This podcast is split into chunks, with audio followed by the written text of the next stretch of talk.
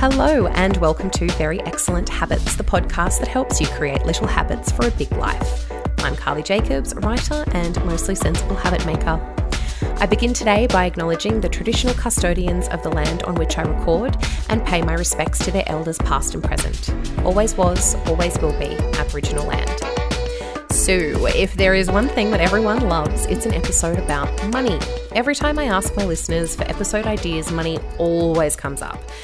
And look, money is a big issue for pretty much everyone. The listenership of Very Excellent Habits is incredibly varied.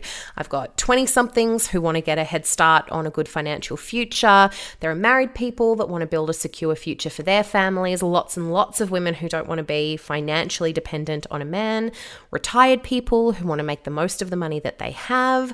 So this week I have Emma Edwards from the Broke Generation podcast. It's a genius podcast aimed at millennials. That's people born between 1981 and 1996. That includes me. And looking at what we can do to make the most out of our money in the weird circumstances that we are in. And because you know I love statistics, here are a few facts about millennials and their money and why we're quite a bit worse off than the generations before us. So these are some Hilda Report facts. I will include a link to those in the show notes just so that we have a bit of a snapshot on where millennials are and how what is happening in the economy and with our government, yay, and how that is affecting what we do with our finances. So, first up, home ownership is on the decline. In 2001, 68.8% of households were owner occupied. By 2014, that dropped to just 64.9%. In 2002, 57% of adults were home owners, and that fell to 51.7% in 2014.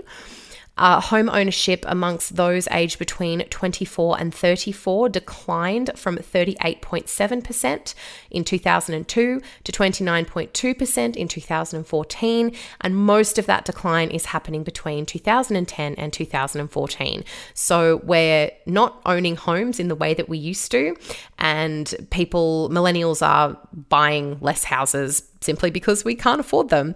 The 10th percentile of homes, so that means the cheapest in the market, has grown 108% in value between 2001 and 2014, compared to 47% growth for the 90th percentile properties at the top of the market. So this means that the cheap houses that we're supposed to have as our starter homes or to get a roof over our head uh, have had a 108% increase in value, making them unaffordable for most millennials.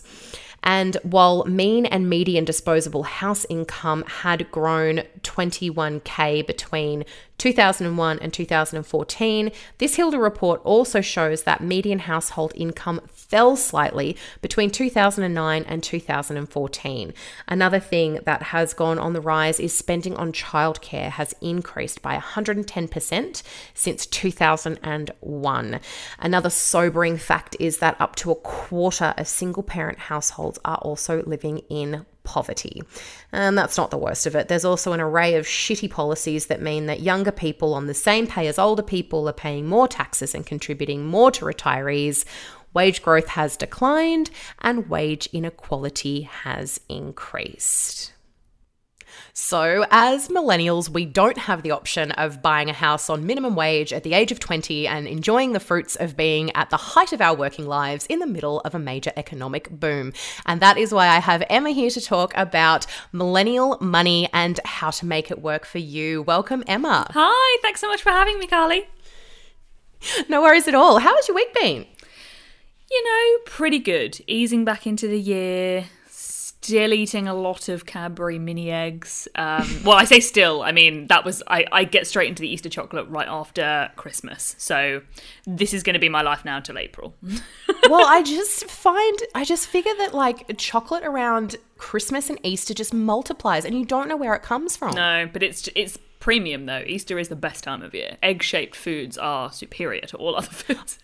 I absolutely agree. And also, like, I've got a theory about Easter chocolate, and it's different because it is mouth shaped. Yes. So when you eat a block of chocolate, it's all edges and it's up against your mouth and your teeth. Whereas if you have a mini egg, it fits right into the roof of your mouth, and then you can just suck away at it. And it's really like it. It just kind of feels like it's a better, um, like umami mouth feel experience. And it's the same with the sh- with the hollow eggs as well, because if you break off a piece of a hollow egg, you can also shove that into the roof of your mouth. So, yeah, I've I've clearly overthought the shape of chocolate, but I, I just kind of feel like that's the main thing that Easter chocolate has going for it. Yeah, and it's got that, I assume, because it's, I mean, tell me you watch MasterChef without telling you which MasterChef, but I assume that the eggs are tempered to give them the snap, and which is why that's better. Whereas I guess block chocolate probably isn't. So, or, or I don't know, maybe it is. Chefs are probably dying somewhere, pastry chefs somewhere, they're probably cringing at my attempt at knowledge. But I think that's also the snap of the egg is, and the, the thinness of the hollow chocolate. Oh, it's just mm. superior. Superior.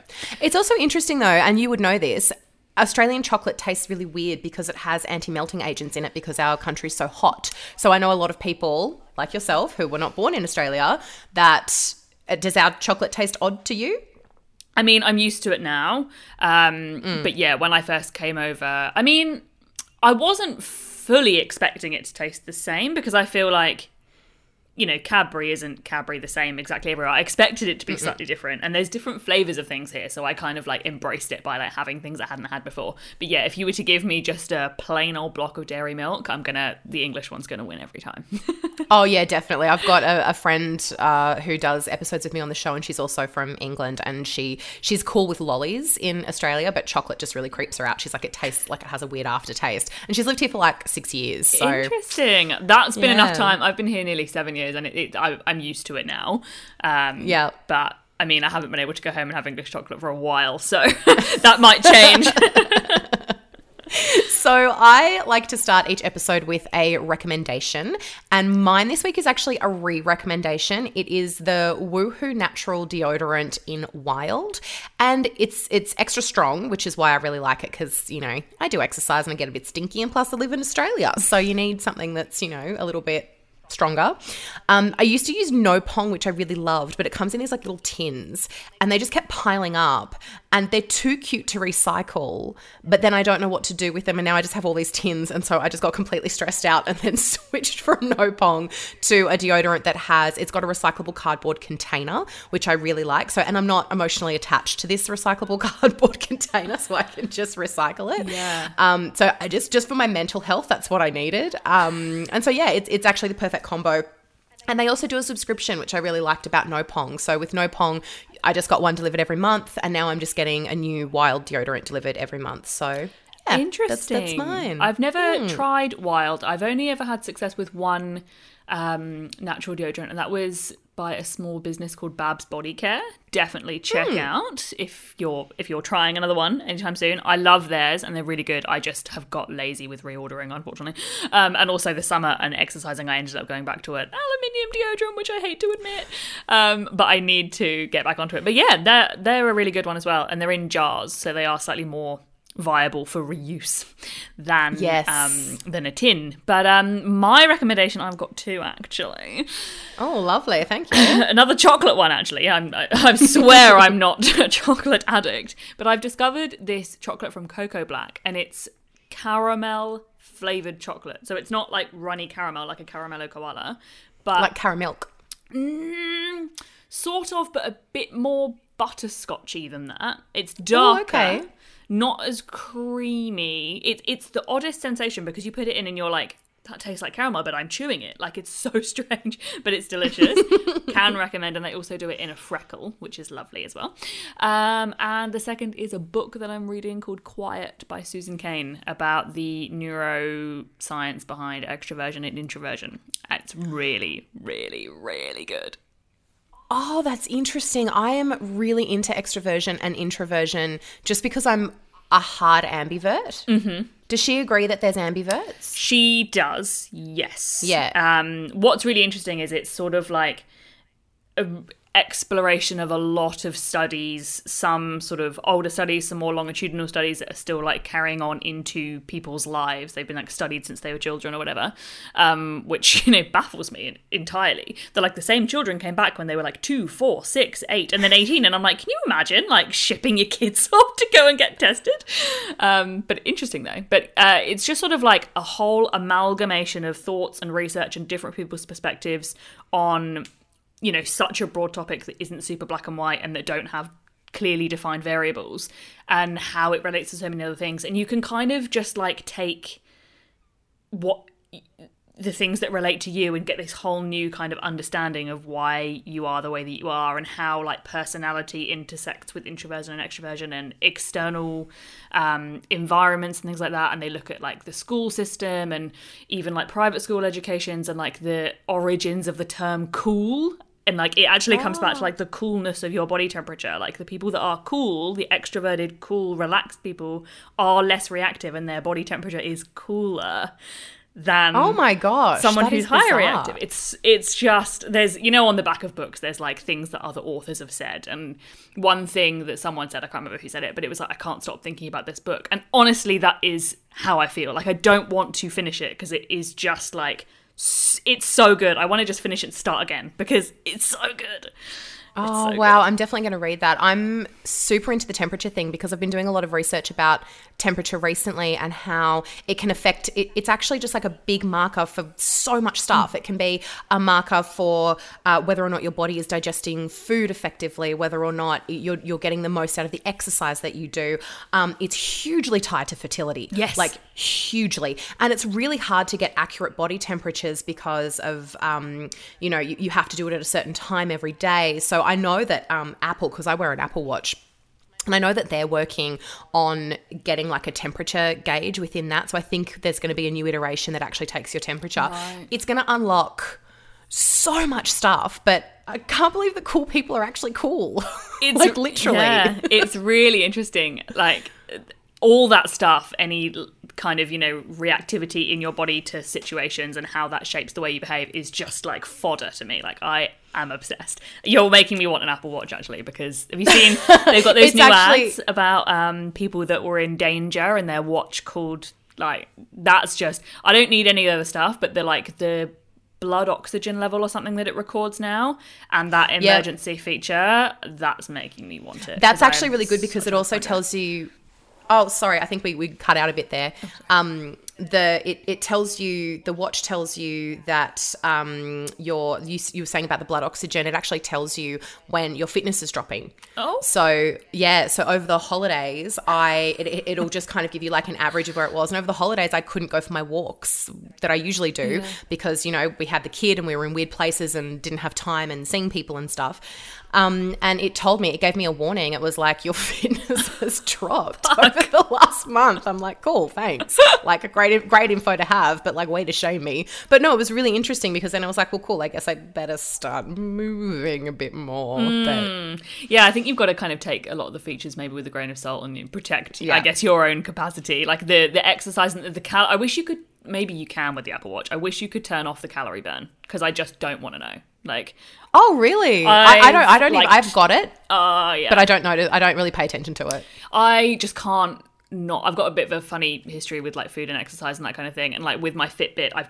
tampered with it by altering my age and my max heart rate so that I know mm-hmm. it's inaccurate.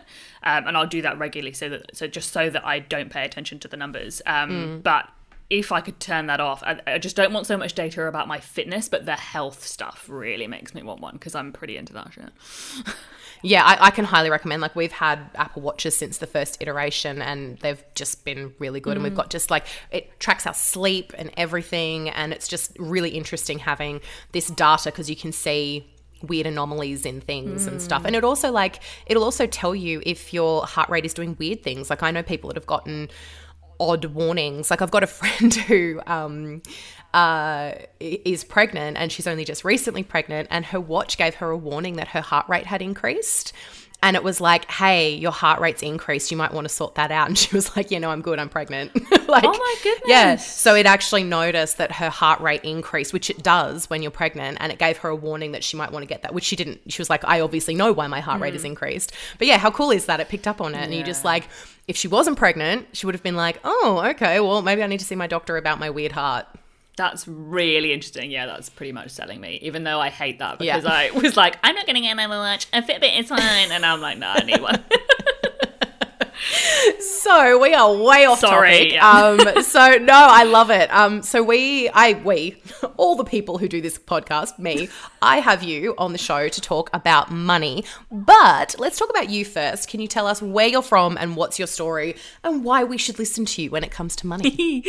Good question. Um, I will try and keep this brief. So I um, am British originally. I moved over here when I was 24. I'm 30 now. 23. I'm now 30. Um, and to be with my partner, who's Australian, we met in the UK. We did the long distance thing, and then I moved here because that was our only uh, legal immigration option. um, oh, he couldn't get to England. well, he'd already had his visa. ah, there Um, you go. So we could have we we could have, but because I'd never had a working holiday visa here, I could get in very easily um, because you know the UK has that agreement, um, and it was just sort of the lowest. Um, lowest barrier to entry. And then you know we sort of built a life here and then covid happened and we haven't left yet. Um, but i my history with money is that i was always very um, for want of a better term terrible at managing my money. I always knew because i've always been very good at maths and i did finances at uni and that kind of thing like uh, my degree was marketing but i did financial management as all my electives because i was just good at it and it was easy. And i think that that was to my detriment because i understood what i needed to be doing mathematically but I just couldn't make myself do it because I was emotionally spending, I was deflecting, I was using um, spending as a like coping mechanism or a self-soothing technique and I just wasn't aware of the emotional side so I kept thinking that I could change it if I wanted to and then when I actually tried to I was like shit I'm in really deep here. I can't. And it wasn't about you know paying off the money was difficult and earning it and paying it off was difficult but the harder part was actually changing my relationship with money. And that, I believe, is why you should listen to me. because no, I'm not a financial advisor. No, I am not like a number crunching, budgeting expert. But what I do think that I have a unique perspective on is how, as millennials and Gen Zs, we are, you know, kind of swallowed up by modern consumerism, capitalism, commercialization of absolutely everything. And we now have to exist in a world with so many triggers to take our money away. And now there's a pandemic to boot, and you know wages aren't moving, and house prices aren't moving, and there's a generation generational wealth shift, the greatest ever that's ever happened before happening and some people are benefiting from that and others aren't and that's just widening the gaps even more and so we've kind of like got this foundation of inequity to financial confidence and that's just compounded by the way that we're t- well the way that the lack of teaching on how we spend our money. So it's very it's one thing to save and invest your money and that's absolutely really important, but before all of that, we have to learn how to spend our money and that's what nobody teaches, I don't think. So that is my kind of shtick. So, can we talk a bit more about like millennials and money and our spending habits and how they differ from other generations' spending habits? Because, like, there's a lot of chat about like if you talk to a boomer, for instance, they'll talk about, you know, your caramel lattes and your avocado on toast and how if we just want something, we buy it. But it's not as simple as that. And also, I actually, the, the, the people that I know in my generation don't actually spend money like that. And they don't spend money the way that the media would have you believe that we spend money. And there's also things that count to, like, that that are different in our generation because things are cheaper. Like we we have things that are mass produced things are more accessible for us but also things don't last as long. So for instance we don't have the one fridge that we had for 25 years. You kind of buy a new fridge more often than that because they're not built to last. Mm. So can you talk more about our spending millennials? I am a millennial. And how that is actually affecting our future being able to save and invest and you know be our parents when we retire because that's what we all want Yeah. And it is so different from generation to generation. You've got the boomers, you've got Gen X sort of nestling in the middle there, but there is such an overlap between the upper end benefiting from the kind of boomer paradigm and then the lower end being shackled by the millennial norms. Um, and so I do think that whilst while a lot of people identify as Gen X, I do think the kind of tropes, I suppose, of that of that sector are are slightly less clear because the lines are a bit blurrier. But so oh, there's just so many things to say. There's the spending thing that, as you say, you know, there's this media ideal that we just have whatever we want, and da, da, da, But what that seems to ignore is the fact that we are actually sold that stuff. Like us making the decision is actually the very bottom of the funnel. There's actually multi billion dollar corporations up here trying to make that happen. And that is why the economy has boomed so much because so many businesses have evolved and they can sell us anything that they want because they now have the internet, they have social media, they have ads that will track us. So we're kind of sort of shamed for what we're spending, but also the economy needs us to continue fulfilling that spending so that everybody else can keep getting richer. So there's that sort of like, that's a whole shit sandwich we could cut into. Um, but there's also, I mean, comparing to boomers and other generations, as we've all learned from lockdowns, it's a lot easier to sp- not spend money when you don't have things available to you. So, what boomers seem to forget is, oh, we didn't do that when we were our age. We wore clothes over and over again.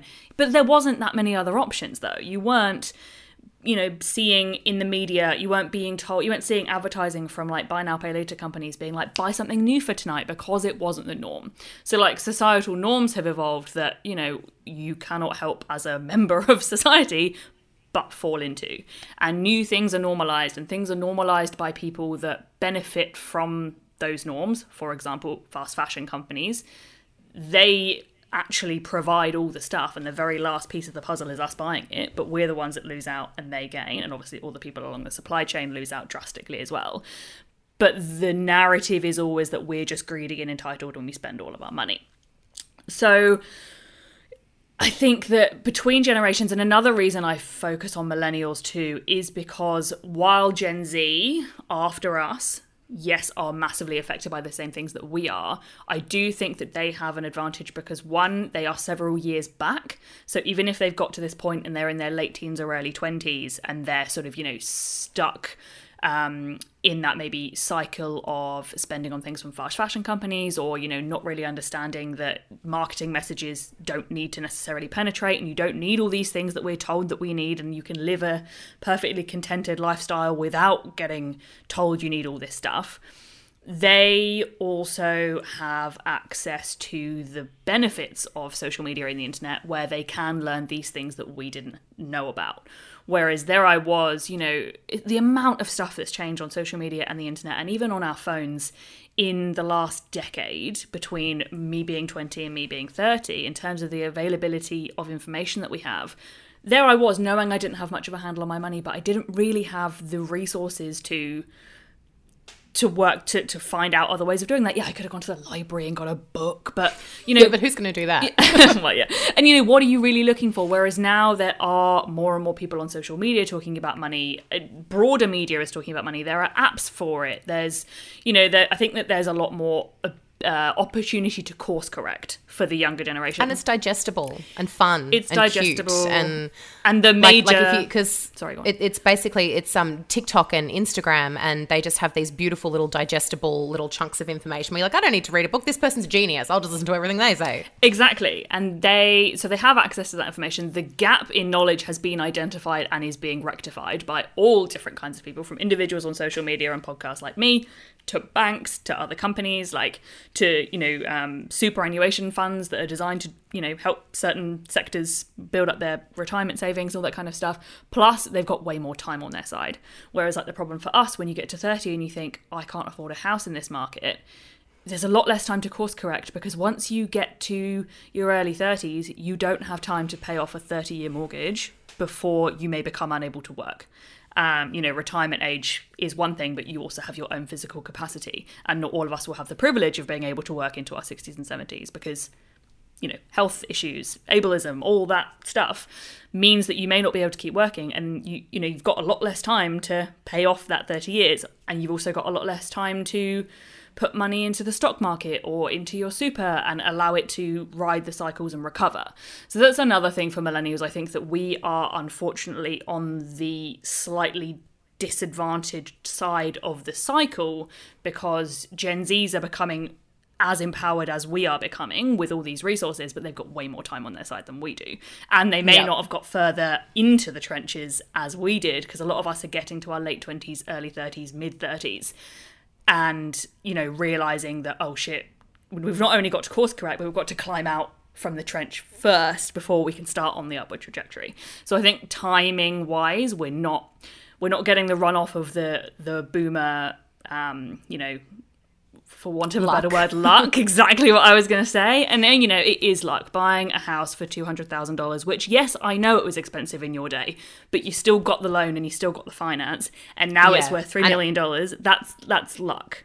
It's really, it was a really much smaller percentage of their income, which is something that a lot of them cut, like don't really seem to understand. It's like no, these, these are actual figures. Like exactly I know you think you did it tough, but it is like you bought a house that was worth three times your yearly wage, and people are buying houses now that are worth worth fifteen times their yearly wage, and that's the bottom of the barrel Yeah. of being able to afford a property these days in Australia. And it's like that's just a fact. Like, Exactly. and often that yearly wage was the household income with only one person working. Exactly. Not always. exactly. But, you know, oh, I only earned 50 grand back then. Yeah, but that was your household income and one of you was managing the household. Whereas exactly. it's like our combined income is what, like uh, 150 in a good year for me. Mm. And so if we buy a million dollar property, that's like nearly 10 times, or 1.5 million dollar property, that's nearly 10 times. And we're both working. Yeah. So what if we want to have children? Like it's Yeah, just exactly. the ju- the numbers just don't add up. They Um, don't add up. No. And so you know while my Instagram content or podcast content or whatever can only rectify so much of that. There is you can't ignore the actual. It is difficult, and we need to perhaps redefine how we own homes. For example, my partner and I we rent where we live, and we own an investment property that's a one bedroom apartment because that's all we could afford. We bought it Yeah. four years ago, but we haven't been able to afford a whole lot more since then, and so we may kind of like rather than having one family home, we might have we might approach it by having a couple of assets and maybe some shares to you know attempt to earn enough to retire and maybe have somewhere to live if we were to live in one of them or be able to pay rent if we wanted to rent somewhere rather than following that traditional path. And i think that's a big responsibility of well not responsibility but i guess benefit of having younger people telling their stories online about how they are finding financial confidence in less traditional ways because for hmm. so many people the traditional route just doesn't work anymore but the problem i think is that for some people some people do earn a lot of money i mean people Yeah. in our kind of social circle have slightly more traditional jobs that pay better and maybe their combined income is 300,000 and we're just like pfft. but they can Yeah. buy a 1.5 million dollar house but for us it's just not a reality and so i think paving the way with new ways of finding financial confidence without doing it the same way your parents did is really important because you know mindset is one thing and um, you know feeling good about money is another but mathematically the numbers just don't add up. So there needs to be other ways and that's really important as well as showing other ways of being confident financially without having to own a big property that you're never going to be able to afford Yeah, absolutely. And also just doing your own research and finding ways of things that are working for you now. Like I've got um, a friend of mine who uh, owns a small apartment and a house, and then she ended up selling the house. And rather than buying another house with that money, she put that money into an offset account and basically pays no interest on the house. The, the apartment that she owns. And her parents are just like, well, why don't you just buy another house? When are you going to buy another house? She's like, I'm not going to mm. because this is what makes the most sense for me right now because the housing market is completely whack. Mm. And this is what is going to be making me the most money right now. And there are just some things that are that, that you hear about that if you really like pay attention to what's going on. There are things that seem really counterintuitive, but they actually aren't. Mm. Like a lot of people seem to think that paying off your uh, home loan really, really fast is the best way to do it, but often it's not. You end up losing a lot of mo- mm. money by paying it off too quickly because the bank wants you to pay it off slowly. Mm. So you know there are there are things like that, and that that doesn't apply in every case, but it does apply in some cases. So it's really important to yeah pay attention to what's happening in your generation because it was it was easier for boomers back then because the the, the, the best path was so clear. Yes, and, and and the norms were, and again, I'm speaking on behalf of an experience I haven't lived, but it it, it feels as though, and the data suggests that the norms were a bit more unified than they are hmm. now. And so, yeah, paying off your home mortgage as fast as you possibly could made sense because a lot of people continued to live in those homes, retired in those homes, and then they left it to their children. And interest rates were much higher. And interest rates were much higher, exactly. Whereas now, I mean, the lifestyles that we're living are completely different. Like, we really grappled with, uh, me being from the UK, we really grappled with not only the, you know, the immigration aspect of moving overseas, but also the, like, financial planning aspect of one of us being from mm. somewhere else. It doesn't make sense for us to buy a family home and pay the mortgage down as quickly as possible when we might move overseas. Whereas that just wasn't a reality for a lot of boomers. I mean, in some cases, sure, but not. I- Yeah. I think our lifestyles are a lot less conducive to the traditional path than they used to be. And so you don't need to chase a path that doesn't make sense for you just because historically that's what everybody did. Exactly. So, can we talk a bit more about investing? I love talking about houses because that's such a huge thing for our generation. Uh, but I, I really want to talk about investing as well because that seems to be a big thing that's coming up for a lot of uh, my friends and a lot of a lot of the listeners of this podcast are super into investing as well. And I struggle with the concept of investing because I really, really don't care. I do the bare minimum. I would love to get super excited about it and like read the stock market and all that stuff. Um, do you have any tips for falling in love with investing and not treating it as some big gross chore that you don't want to do? Yeah, I mean, to be honest, to that, what I would say is you don't have to fall in love with investing. And it's almost, I don't know, this is a hot take. I'd say it's almost better if you don't fall in love with investing because you don't want to be too emotionally invested, pun intended. Because if you are, you know, really closely watching what you're investing, you're going to be a lot more cut when the value of your investments mm. drops. I, when I first started investing, used to like look at them all the time because they were going up and it felt amazing. And I was like, I am a genius. I've invested some shares and they have made $8 today. Like, woo! but really, the bottom line with investing is the value of your investments mean absolutely nothing unless you are selling them. So you actually don't need to know the value of your investments all the time. So you don't need to look at them all the time.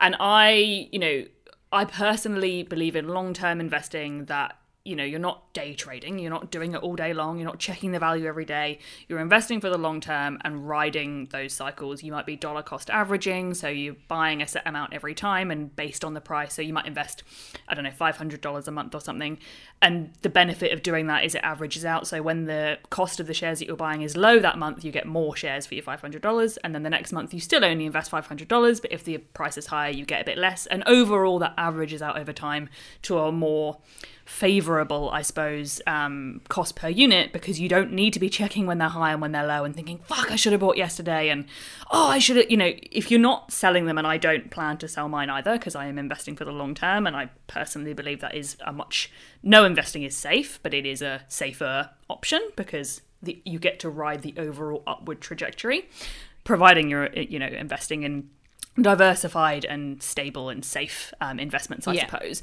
But it can be a set and forget exercise, just like saving. You don't need to fall in love with it. You don't necessarily need to be a really big expert on it. Once you've done your initial research, you you can, to a degree, I personally believe, and this is what I've done, set and forget and invest regularly and often and frequently and early but without having to be really hands on. So when I, you know, I went from knowing nothing about investing to learning a bit more about it. And then once you've done that initial research, you can keep your finger on the pulse without needing to be like an investment aficionado. So I obviously there is a lot of conflicting information and because there is no guarantees with investing, everything will have strong disclaimers and nothing, you know, everything is could maybe, might, you know, you, you can't guarantee anything, and that is the main thing to remember with investing. So even though I'm sitting here thinking I'm investing for the long term, yeah, I could lose it. And so you need to be careful of that because even if I don't intend to sell, you need to invest in a way that minimizes your need to sell them. Because, you know, if I invest all my savings, then I may need to sell them, and that's when you can lose money if you need to take it out when it's low. Um, yeah, at an inappropriate time. Exactly. And so, you know, if you needed to do that for car repairs, that's not great. Whereas, you know, that you, you having savings outside of investments that you can access for that kind of thing, so you don't need to sell your investments involuntarily, I suppose. Um, but I kind of like the way I approach people asking me about investing, and it's difficult because there is only so much that me as a non financial advisor, besides anything else, but anybody, even a qualified advisor, can say online, you know, you can't give advice, you can't tell people what to do. Nobody can because nobody is actually certain. But I did a lot of my learning through the ASX website of the Australian Securities Exchange. They've got loads of guides and they've got like a stock game on there, like a dummy trading game, where you it sort of shows you the process of buying and selling shares so you actually understand what it is that you're doing. Because I do think that while I'm massively into the broader participation of investing. I do think there probably are people out there that don't fully understand what the stock market is, why things go up and down. Some might argue you don't have to. I don't know. I just think personally for me, I think that it's all about investing with at a level that you're comfortable with and in something you understand. So the other place you can learn things as well in terms of getting comfortable with doing it is on um, your bank, or maybe you don't bank with the big four, but all the big four banks have a, a trading, a shares trading platform as well, I suppose. Um, and like CommSec, for example, is part of Commonwealth Bank. And on the CommSec website, they've got like tutorials of like literally how you add the thing to your cart and how you monitor the price and what what the thing means. Because you go in to look at the share and it's like bid and average and daily close, and you're kind of like, what's all that?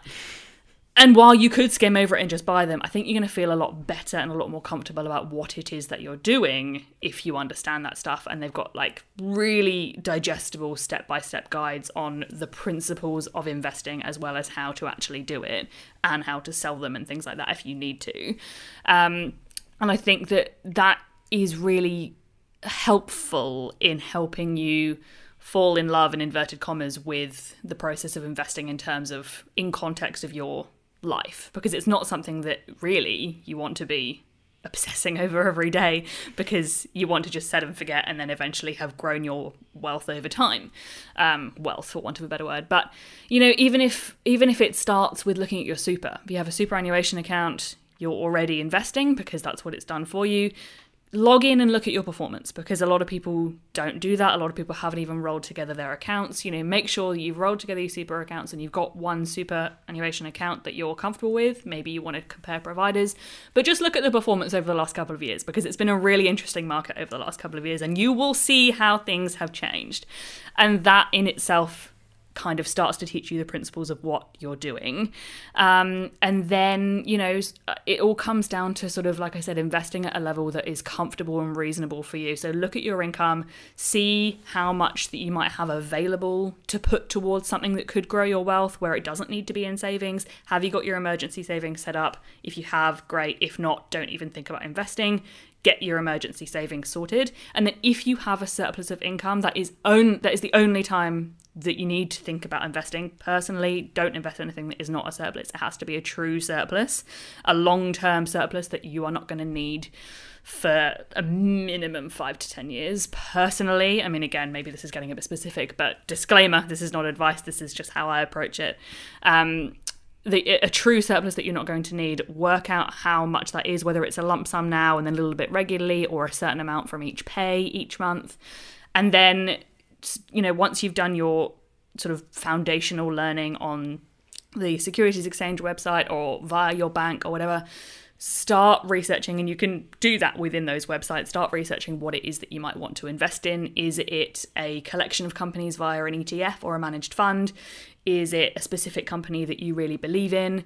There are loads of different ways of doing it that means that you can kind of be emotionally connected on a on some level to what you're investing in so that you believe in it and so that you understand what it is that you're doing, but without being so hands on that you're like worrying about it going up and down all the time because a set and forget long term investing strategy does not need you to be that obsessed.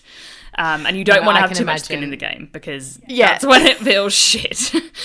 um, I can imagine getting too obsessed with watching those numbers go up and down. And I mean, like, it, it really, at the base of it, it's gambling. Yeah, 100%. Like, it's just kind of a, a sort of more socially acceptable, safer way to do it. And I think thank you for your advice on the um, on those websites to actually go to to do that because I think a lot of people are really scared of getting scammed. Mm. And if you just kind of like Google investing, you, you're just worried that you know it's you're going to hand over $100,000 and be one of those people sobbing on, um, you know, a current affair because they got swindled out of their money. So I think it's it's really important to talk about safe ways to do it and, and good places to go for good advice and legit places to actually invest your money rather than just kind of handing a suitcase to a stranger in the street.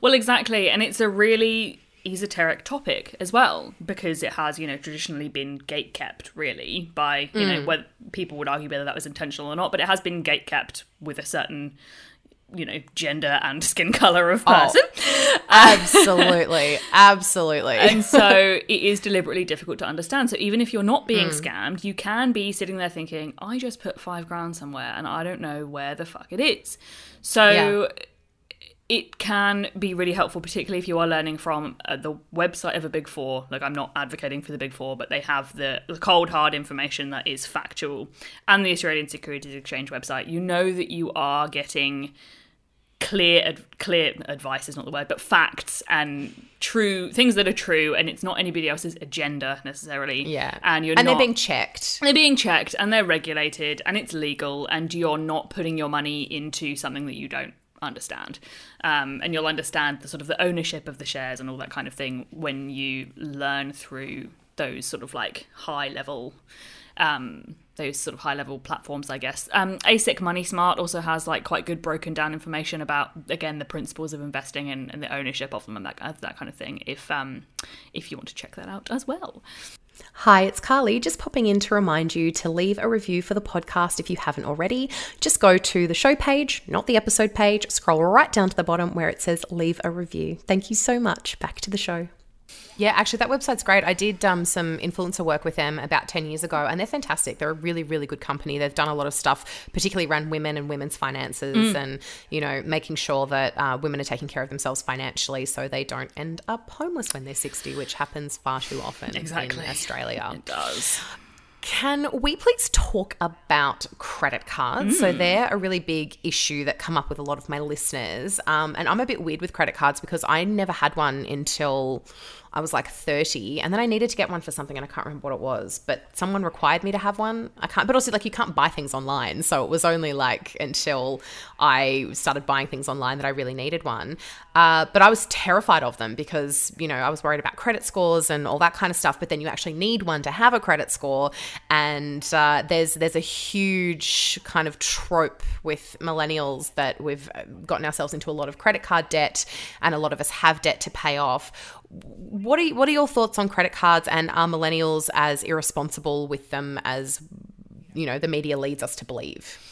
Yeah, credit cards is an interesting one as a person who has had credit card debt myself. Um, I got my credit card quite young and I had it for emergencies. And while, you know, while I did get myself into debt with it, um, I do think I don't personally regret taking it out as such because the reason I had it was because um, that that was sort of you know unfortunately that was my emergency fund. My mum couldn't help me financially, and I remember having it thinking, you know, if I'm in London and I need you know to stay somewhere or you know it was just something that I, the reason I had it and what how I rationalized it was because a lot of the things that other people might go, Mom, help, I need 500 quid, can you transfer me? That just wasn't a reality for me. And that is why I had one. And so having them, I don't regret having it. Obviously, I regret getting into the debt, but I still, I got into a kind of debt that I just don't even really understand how it happened. And it was just sort of like a bit of paying it off and, and, and thinking, you know, having enough savings to pay it off. So I was, it was technically okay, but then I wouldn't because I wanted to keep the cash flow, and and eventually it just outgrew. I mean, largely a lot of that was when I met my partner, and we suddenly commenced this long distance relationship from eleven thousand miles across the globe, and that you know I do use it in that case. But I mean, at the same time, would I have changed that? No. If I didn't have a credit card, I probably would have got one at that point because I needed to be buying flights and things like that. Um, I paid down that big chunk of debt only about four years ago, so it got to about oh, it sat between about twelve and fourteen thousand equivalent. I think it was it was in the UK. So thankfully, it wasn't actually considered when we bought our apartment. I still had it at that time, um, and it didn't get taken Lucky. into account. Yeah, so have offshore debt, everybody. Yes. um, but it didn't affect. I don't think we would have got the mortgage um, because of the numbers. Uh, if I if that had been in Australia, maybe we would. I don't Oh, know. absolutely not. We almost didn't get approved for our loan because my partner had a uh, bank account that he had a really really old bank account that had like it was seven dollars overdrawn. Oh, No. and he'd forgotten about it and then they like he literally had to sort this out and then get the bank to sign this affidavit saying that he had paid this like minus seven like this this overdrawn seven dollars and he's like are you kidding me like it's seven dollars like they were just like they were so hardcore it was unbelievable No, yeah, there is no space for nuance in bank algor- algorithms. None. Let me tell you. Um, but yeah, no, I paid down that debt because I, I did bring it to Australia with me, and I paid it down eventually. And it's still one of the things I'm like most proud of that I did because I can remember so clearly staring up what felt like a mountain. It, it was like standing at the bottom of Everest with no coat and no shoes, and you're just thinking, I can't do this. Like it just wasn't adding up. And I was like newly in Australia. I was struggling to find consistent work. I was earning a really low income when I did get sort of like a contractor role that obviously had no holiday pay, sick pay, super, none of that stuff. Um, and I was like walking around thinking, I earned thirty three thousand dollars before tax, and I earn and I and I owe twelve grand. Just, just how how's it ever gonna So depressing. How's it gonna work? Like, and you know, harsher boomers might be like, well, that's your own fault. And you know, on some level, it totally is. It was irresponsible spending, and it got out of control. And but the reason being, I falsely believed, and I think this is again going back to the millennial thing. I think that we were a lot blinder to the financial hmm. reality that we would be living in because we looked at people's parents. I mean, slightly less so mine because my you know, my mum was a single mum with a not great, well paying job, but you just sort of believe that your income trajectory will be upwards. And when you're older, you'll be able to fix all these mistakes because I wasn't buying things that were ridiculous. I was buying like fast fashion tops and, you know, um, going out on student nights. Like I wasn't spending big money. So I just thought that eventually I would earn a lot more. But then we kind of got spat out after the GFC as well into a reality Oh, where God. wages just weren't changing. um, and anyway, I'm going off topic from credit cards, but despite all of that, I don't have as much of an issue with credit cards as I do with, for example, buy now, pay later, because and th- and this is a really complex topic and a lot of people can't understand why. Whereas I think that while the two are very similar and they're both, you know, they're both credit essentially, even though buy now pay later pretends it's not with an invisibility cloak, but it is, you know, you're using money that isn't yours to buy things. oh yeah Um, I think that used responsibly, there are benefits to credit cards, whereas used responsibly, I don't know that there's that really any benefits to buy now pay later. So with a credit card, Yeah, I as you say, agree. yeah, as you say, it helps you build a credit score. If you use one responsibly, it helps you build a credit score. Two, it is you can get points as well so like i use my credit card i put everything on my credit card and then pay it off immediately exactly. um, and then I get points for it. But I otherwise, if there was no point system, I just wouldn't do that. Exactly, and that which I mean, look, you could argue, and maybe in another breath, I would argue that that is enticing you to take out credit, and it is really nuanced and it is quite dependent on the individual. But I do think mm. that you can combine credit cards and responsible spending, whereas you mm. can't. Or there would be no point combining buy now, pay later and responsible spending because you just wouldn't really need it. Um, Yeah. But again, like I'm, I mean, I think saying never have credit would be really uninclusive because, like I said, I that was my fallback. I couldn't fall back on my parents. Some people can, and that's amazing. But if I needed help, I needed if I needed to get myself a taxi home from a guy's house where I felt unsafe or something, I needed that. I couldn't call anyone else and ask me for any other money.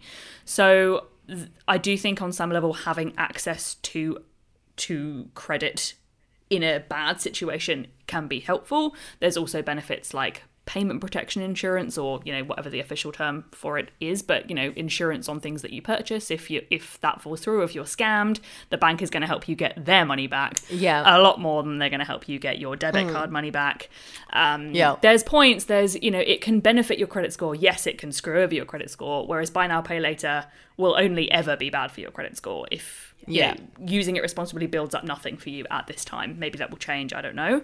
Um, but I think that, I mean, I don't see that credit cards are marketed in the same way that buy now pay later is in terms of like if you're at uh a checkout online, it doesn't sort of say pay with Mastercard and pay for it next month. You know, like Yeah. Whereas with buy now pay later, pay twenty two dollars four times. I, I just think it's just a lot more dangerous. So I'm not um, against credit cards as many think that I might be. That said, I'm also not like yeah, get one. Like I think that Yeah. there needs to be more education actually around them um, and around how to use them effectively.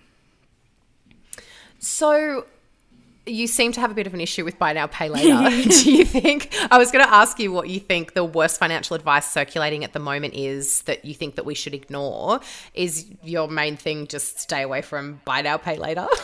Yeah, it, I mean, I was actually, I was sort of going to talk about crypto as well. Um, Oh which, yeah, talk about crypto. I mean, uh, it's it's a difficult one, and look, I'm the first person to admit that I don't know loads and loads and loads about crypto, but I don't think that many people know loads and loads and loads about No. crypto. What people see is it's, as you say, it's sort of gambling.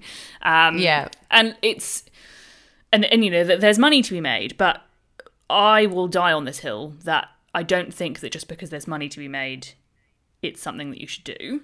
Which some people disagree with. Some people will go, "Oh, just buy some and, and get rich," and then it doesn't matter if Just, it doesn't jump make any sense. bandwagon. Yeah. There's a lot of bandwagon, and there's a lot of you know, for me personally, and this has come from understanding property and the share market. You know, not in incredible detail. I'm no expert, but I understand the principles of them. The thing that falls apart for me with crypto, and a lot of people are saying, "Get on crypto because it's going to be the next big thing." Until I can reasonably wrap my head around how it's going to be the next big thing, I won't invest in it because I don't I don't see any real world application for crypto. Yes, there are mm. non-fungible tokens now, which I guess are like assets that you can buy with cryptocurrency. But the thing is again there's still no use for those it's entirely Yeah. inflated by supply and demand which you know some would argue is everything but when you're investing in a property or a stock for example there are other things aside from supply and demand that affect its value Yeah. whereas for crypto I don't personally see anything other than supply and demand. People only want it to well, sell it's it. kind of exactly. It's kind of like a Ponzi scheme. Yeah. It's like it like nothing. There, there's no there's no asset. There's nothing being sold. There's no product. There's no like it, it's so it's so weird. Mm. Like I it's yeah it mm. it doesn't fit the criteria of a currency until and, and even if it did become a currency and you could use it for price stabilized things in the real world the supply and demand would stabilize as well. I mm. just i- until i can um you know understand that i won't uh, i'm willing to admit that my opinion may change. But i think that what's really what kind of falls out of that piece of advice of being aware of crypto which is you know hardly an original thought i think a lot of people would say be aware of crypto Yeah. or be aware of people telling you to buy crypto um, is it comes down to this thing from behavioral economics that you might be familiar with of rational versus reasonable. So while rationally there might be money to be made or there might be a use for crypto in the future, if it is not reasonable to you, for example, I've just explained I don't feel comfortable with it, then don't do it. And I think this rule comes around in a lot of uh, it's a really good way to assess whether a financial concept or a financial opportunity or investment or you know even saving strategy is right for you because there are things that are mathematically rational for example investing rather than saving and then there's what's reasonable to you. So rationally yeah you could put the five grand in your bank account in the stock market and rationally the average return is 8% so that's better than having a 0.5% return in your savings rate hmm. But that's not reasonable to most people because we would not feel comfortable being that highly dependent on the performance of the stock Yeah. market. And everyone's got different levels of that, right? Some it, it's like your risk appetite, I suppose. yeah And so I think that any kind of advice, I mean, there's a lot of advice at the moment, particularly coming out of the UK because their inflation, uh, yeah, inflation rate is so high, it's 5% over there, whereas ours is really low over here. But as inflation continues to rise, there's a lot of screaming noise saying, don't save money because you're losing money, which is rationally and mathematically and economically true. If inflation is even 3% and you're getting 1% on your savings account, you are losing money year on year. But you also Yeah. need to have access to cash flow.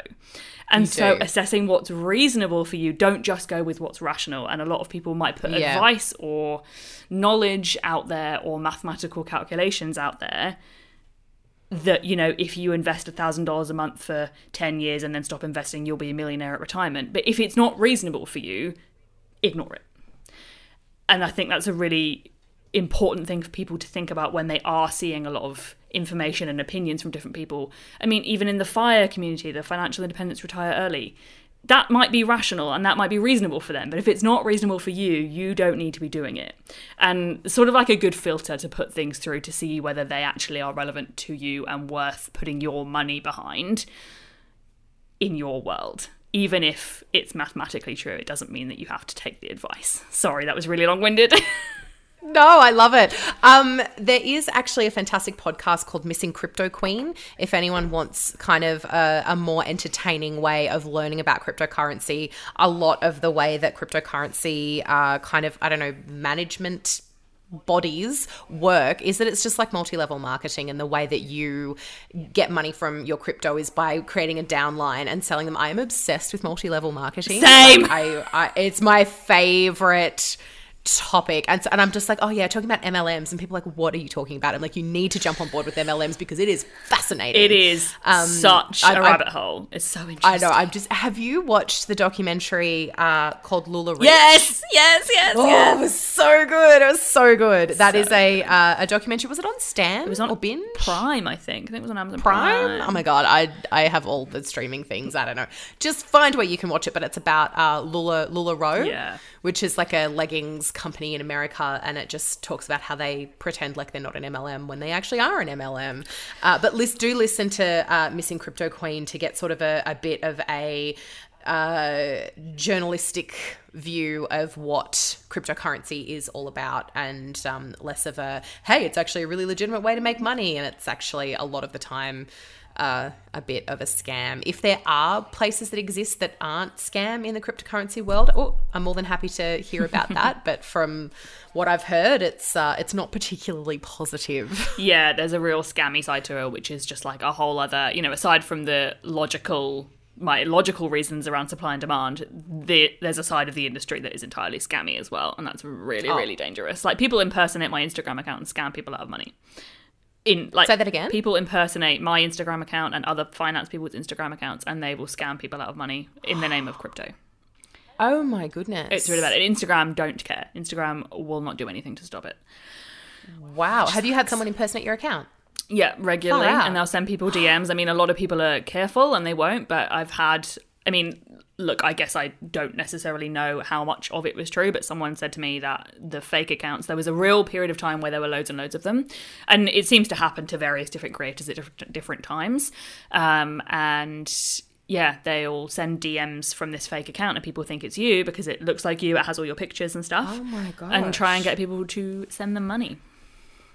Oh my gosh. Okay, I think just like to wrap it up, the main piece of advice from this episode is don't give money to people on Instagram. Yeah, please, please don't. It's really... Unless it's like a shop and you're buying something. yeah. But if someone DMs you and is like, "Hey, do you want to invest invest in some cryptocurrency?" Just the answer is always no, always, isn't it? Yeah. Far out. Yeah. All right. Well, scary. I like to finish. I, like to finish the show with a little segment called "Kicked My Ass" and "Kicked Ass," where we both share something that we struggled with, but also something that we rocked at. And my kicked my ass this week is that our whole family we're just all tired. Mm. We're so so tired, and I mean, like we're sleeping fine and we're eating fine and exercising, and we can't figure it out. Like we don't have any other symptoms, so it's not that other thing that we're not talking about. But so who knows? I don't know. Maybe it's just the beginning of the year and we're kind of recovering from holidays or whatever, but we're so so tired. Oh, how funny! I hope it's. Yeah. Uh, I hope you've got an antigen test in stock. yeah, no, we do. We've yeah. been taking antigens. Well, oh. you know, as much as you can because they're worth bloody fifteen dollars, and you can't get them. It's just like what a rot. It's unbelievable. Um, so, what kicked your ass this week? I'm going to bring it back to chocolate and just say that I've been like always. always I've been pretty good with and I've been really proud of this. Really I did really well this year at enjoying myself over Christmas and eating and drinking all the things I love and enjoying all the experiences to the max, and then being able to just taper that back off and get back into my healthy habits in January, which is something I was really conscious of because back end of like well second half of last year when we went into that another lockdown in Melbourne, the last long one that we had, um, I got into exercising at home because we were living in a new place. I've always wanted to exercise at home, and I when we moved into this place, I was like, I'm just going to start doing it so that I never exist in this house without exercising at home, and so I started doing it, and I bloody stuck to it, and it's the most consistent but not toxic commitment to my health that I've ever been able to do. And I was a bit like worried about Christmas because I know what I'm like and I'm really all or nothing. And I thought this is going to be really what crushes it. Whereas I've been really good at tapering that back off and getting back into those habits that I set last year without having to have restricted myself all through Christmas. So I'm really happy with that. But this Easter chocolate being out. Everything's great. I'm exercising. I've been running a kilometre a day and timing it for every day of January. I'm doing dry Jan. But I just am ploughing through mini eggs every single night. and it's that's what's ruining the- it for me. Are they the, the cream egg ones? They're like bought the egg shaped um, things of Cadbury with like a hard shell. Yeah. Yeah.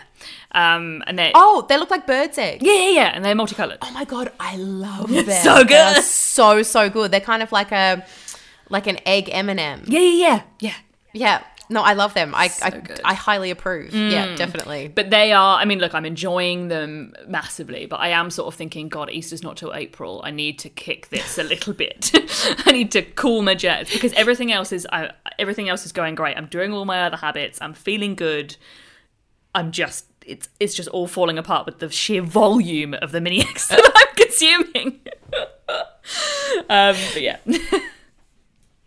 So my uh, kicked ass this week is that I have committed to reading 52 books this this week. I've written this week. I mean this year, um, which is roughly one book per week, and I am one book ahead at the moment, which is great. So I removed. I think I spoke to you about this on your podcast. I'll, I'll link to this, but I was a guest on Emma's podcast recently, and um, I was talking to her about uh, removing Instagram and all of the social media and stuff. I've even removed Feedly and Medium from my phone, so I only do digital reading at my desk. And so if I ever feel like a scroll, I just pick up my because I found that by removing Instagram, I would read articles on Feedly and Medium, which is fine, but like. I just want to read my book, so I removed those, and then I started going on like eBay and Etsy and Depop and like spending money. Oh, It was no. so bad. So then I had to remove all of those. I'm like, come on, Carly, like you th- just stop, stop. Like that, there's just that that insatiable need to scroll on my phone. So I've removed all of those from my phone. If I want to eBay or do anything like that, I have to go upstairs to my computer to do that, and I don't want to go upstairs to my computer. So I've been picking up my book instead, and it has been a massive, massive game changer. That's really So- interesting. I'm actually a bit the same. I've never allowed myself to shop on my phone just because I just don't like it. It's just too small. I'm worried I'm going to type it wrong. But it actually is a really good barrier because so many people buy stuff on their phones. And I'm like, do you really? Like when I worked in e commerce, it was like 98% of sales were on phone. And I'm like, Yeah. I don't do that, but I think it's actually a real good barrier. Yeah, it's a, it's a great one, particularly if I didn't even need anything. I was just like Just browsing. shopping, Yeah. which is just goes against all of my beliefs. So, Exactly. what what did you kick ass at this week? I have started learning French on Duolingo because Amazing. I did French at school right up until year 13, um, which is year 12 in Australia. Um, and I was pretty good at it, but I mean, as with most things, it falls off. Um, but it's been really good for like refreshing my memory. And there's things that are like new that I'm learning that are a bit more conversational. And then I'm kind of remembering like the verb conjugations again. And it feels good to be kind of reactivating that skill that's also like valuable and might be helpful if I if and when we're ever able to go traveling again and Yeah. that sort of thing um but I'm kind of trying to fuse it into like a bit of a activities afternoon one afternoon a week um, in my business where I sort of like do things that are, that are learning but they're not working um so I love that. What a really, cool really thing to do. yeah I'm loving it That's it for this week. Thank you so much for listening to Very Excellent Habits, the podcast that helps you create little habits for a big life. I'm Carly Jacobs. You can find me on Instagram at Very Excellent Habits, and you can also email me contact at carlyjacobs.com. You can also record a question for me to answer on the show at speakpipe.com forward slash very excellent habits. Thank you so much to the people who have left episode requests. I'll be getting to those at some point this season. If you have a topic you desperately want covered, please leave a voice memo at speakpipe.com forward slash very excellent habits. For all the resources that you hear about on the show, you can grab them at patreon.com forward slash very excellent habits. And one more thing, please leave a rating and a review. It is the best way to help other people find the podcast. Thank you to Taryn H underscore 89, NKP94 from the UK, and Amina Mur from the UK for leaving reviews recently. I'm sending you all of my virtual good karma this week. Until next time, remember little habits, big life.